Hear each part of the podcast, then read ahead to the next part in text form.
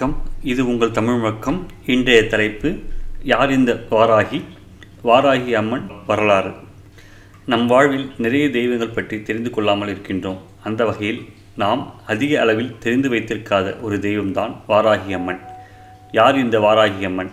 இவர் சிவபெருமானின் போர்ப்படை தளபதிகளில் ஒருவர். சிவபெருமானின் நெற்றிக்கண்ணிலிருந்து உதித்தவள்தான் இந்த வாராகி அம்மன். சிவபெருமானின் நெற்றிக்கண்ணிலிருந்து உதித்த காரணத்தினால் நிறைய சக்தி நிறைந்த தெய்வமாக விளங்குகிறார்.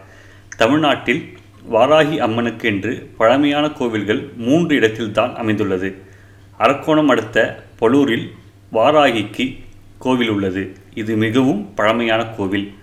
ராமநாதபுரம் மாவட்டம் உத்திரகோசம் மங்கையில் மங்கை மாகாளி வாராகி கோவில் உள்ளது. தஞ்சை அரண்மனையில் வாராகிக்கு தனி சன்னதி அமைந்துள்ளது.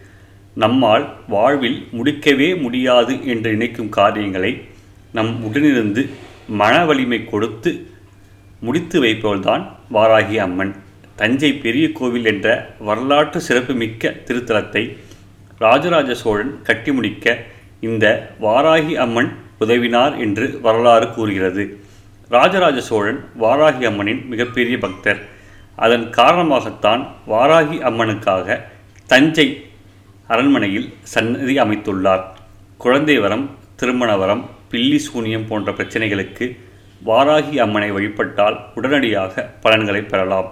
வாராகி அம்மனை வழிபட பல அபிஷேகங்கள் செய்தாலும் அம்மனுக்கு பிடித்தது மாதுளம்பழம் மாதுளம்பழம் கொண்டு அம்மனை வழிபட்டு வந்தால் நம் குறைகள் தீர்ந்து வாழ்க்கையில் நிம்மதி கிடைக்கும் என்பது நிதர்சனமான உண்மை.